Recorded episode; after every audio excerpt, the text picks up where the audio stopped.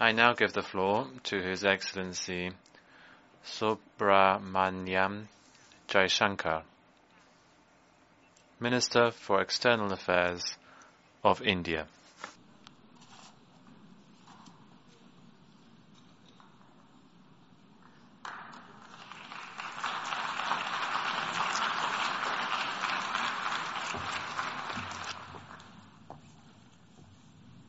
Madam President, Excellencies, distinguished members of the General Assembly.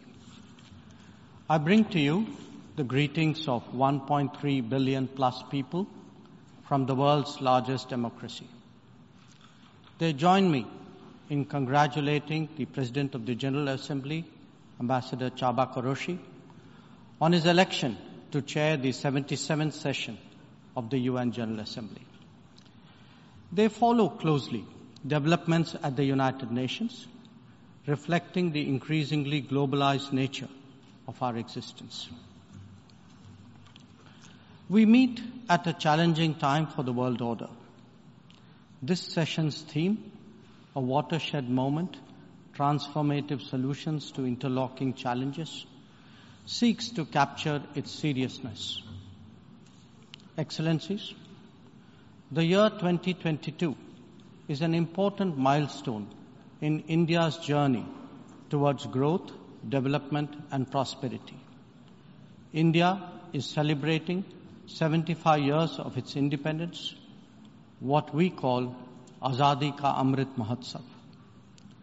The story of that period has been one of toil, of determination, innovation and enterprise of millions of ordinary Indians. They are rejuvenating a society pillaged by centuries of foreign attacks and colonialism. And they are doing so in a democratic framework whose steady progress is reflected in more authentic voices and grounded leadership. This new India, under the visionary and dynamic leadership of Prime Minister Narendra Modi, is a confident and resurgent society.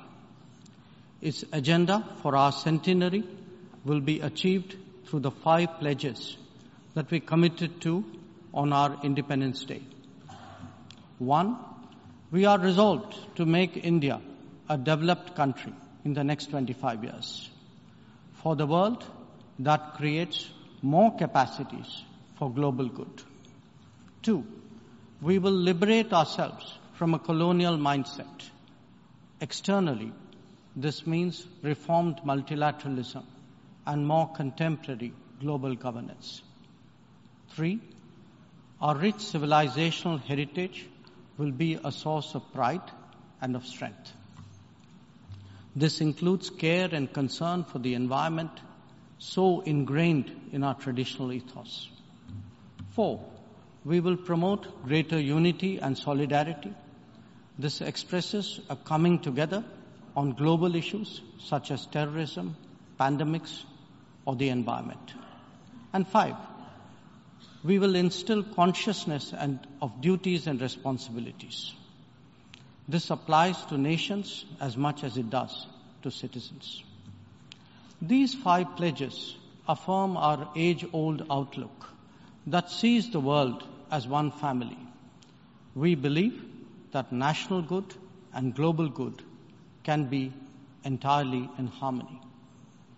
It is this conviction that led us to supply vaccines to over a hundred nations. Similarly, our evacuation operations in HADR situations always had room for other nationals in distress. Even as we meet our own development targets, India offers partnerships to our brothers and sisters in Asia, in Africa, and Latin America. And we do so based on their needs and their priorities. Today, the focus is on green growth, better connectivity, digital delivery, and accessible health. Our solidarity is not just in words. You can see them in 700 projects across the world. Madam President, even while India contributes to global betterment, we recognize the sharp deterioration in the international landscape. The world is already struggling with challenges of post-pandemic economic recovery. The debt situation of the developing is precarious. To this is now added the rising costs and the shrinking availability of fuel, of food, and of fertilizers.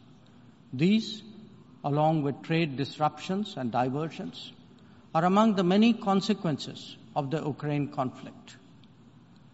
The Indo-Pacific too witnesses fresh concerns about its stability and its security. And climate events have added an overlay on these mounting anxieties. As we saw in the case of the COVID pandemic, the South will be the most impacted, even if the immediate causes are well beyond. It is imperative that global conversations recognize this deep unfairness. The inequity of vaccine distribution should not be replicated in other domains. Madam President, as the Ukraine conflict continues to rage, we are often asked, whose side are we on? And our answer each time is straight and honest. India is on the side of peace and will remain firmly there. We are on the side that respects the UN Charter and its founding principles. We are on the side that calls for dialogue and diplomacy as the only way out. We are on the side of those struggling to make ends meet, even as they stare at the escalating costs of food, of fuel, and fertilizers. It is therefore in our collective interest to work constructively, both within the United Nations and outside, in finding an early resolution to this conflict. Excellencies, while the global attention has been on Ukraine, India has also had to contend with other challenges, especially in its own neighborhood. Some of them may be aggravated by the COVID pandemic and ongoing conflicts, but they speak too of a deeper malaise. The accumulation of debt in fragile economies is of particular concern. We believe that in such times, the international community must rise above narrow national agendas. India, for its part, is taking exceptional measures in exceptional times. We do so when we send 50,000 metric tons of wheat and multiple tranches of medicines and vaccines to Afghanistan. When we extend credits of $3.8 billion to Sri Lanka for fuel, essential commodities and trade settlement when we supply 10,000 metric tons of food aid and vaccine shipments to Myanmar, when we fill the gap in humanitarian needs left unaddressed by political complexity. Whether it is disaster response or humanitarian assistance, India has stood strong, contributing particularly to those nearest to us. Excellencies, the world, as we knew it, is poised for transformational changes. It has been impacted in recent times by a succession of shocks, each of them significant by itself. The COVID pandemic called into question the over-centralized nature of globalization and has led all of us to seek greater resilience and reliability of supply chains.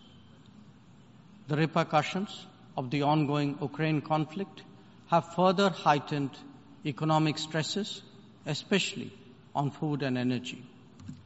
Climate events have added to disruption that the world is already facing.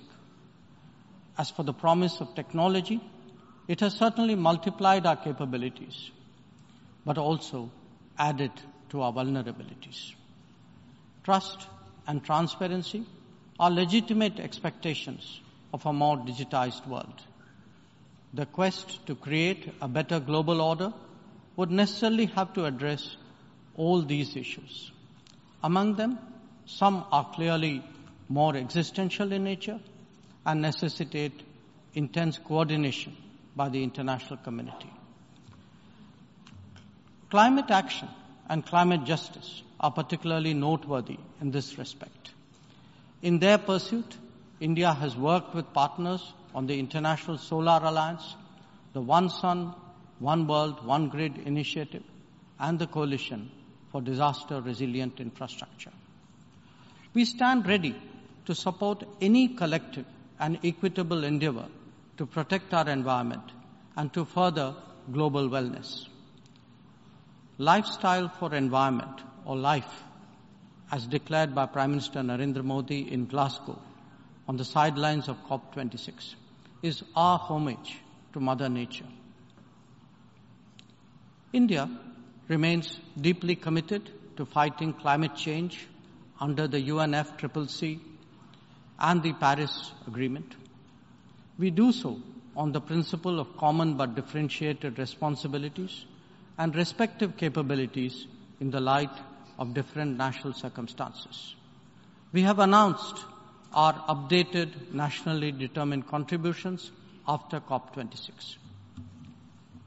Excellencies, India's steadfast commitment to South-South cooperation is by now well established and well recognized.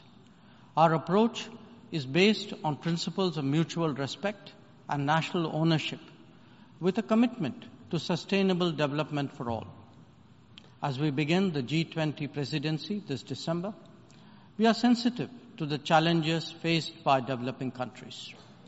India will work with other G20 members to address serious issues of debt, of economic growth, food and energy security, and particularly of environment. The reform of governance of multilateral financial institutions will continue to be one of our core priorities. Madam President, India would be completing its tenure as a member of the Security Council this year. In our term, we have acted as a bridge on some serious but divisive issues confronting the Council. We have also focused on concerns such as maritime security, peacekeeping, and counterterrorism. Our contributions range from providing technology with a human touch to ensuring safety and security of UN peacekeepers. As the chair of the Counterterrorism Committee this year, India would be hosting its special meeting in Mumbai and New Delhi. I invite all member states to participate in it. We need to create a global architecture that responds to the new tech tools deployed against open, diverse, and pluralistic societies. Having borne the brunt of cross-border terrorism for decades, India firmly advocates a zero tolerance approach. In our view, there is no justification for any act of terrorism regardless of motivation. And no rhetoric, however sanctimonious, can ever cover up bloodstains. The United Nations responds to terrorism by sanctioning its perpetrators. Those who politicize the UNSC 1267 sanctions regime, sometimes even to the extent of defending proclaimed terrorists, they do so at their own peril. Believe me, they advance neither their own interests nor indeed their reputation. India has always espoused a cooperative, inclusive, and consultative approach to international relations. We believe that multipolarity, rebalancing, fair globalization, and reformed multilateralism cannot be kept in abeyance. The call for reformed multilateralism, with reforms of the Security Council at its core, enjoys considerable support among UN members. It does so because of the widespread recognition that the current architecture is anachronistic and ineffective. It is also perceived as deeply unfair, denying entire continents and regions a voice in a forum that deliberates their future. India is prepared to take up greater responsibilities. but it seeks, at the same time, to ensure that the injustice faced by the global south is decisively addressed. Our call is to allow serious negotiations on such a critical matter to proceed sincerely. They must not be blocked by procedural tactics. Naysayers cannot hold the IGN process hostage in perpetuity. In these turbulent times, it is essential that the world listens to more voices of reason and experiences more acts of goodwill. India is willing and able on both counts. We believe and advocate that this is not an era of war or of conflict. On the contrary, it is a time for development and for cooperation.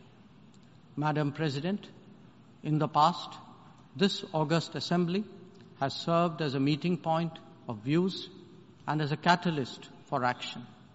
It is vital that we continue to believe in the promise of diplomacy and the need for international cooperation. Therefore, Madam President, let us strive to return to the course of seeking peace, progress, and prosperity. I thank you.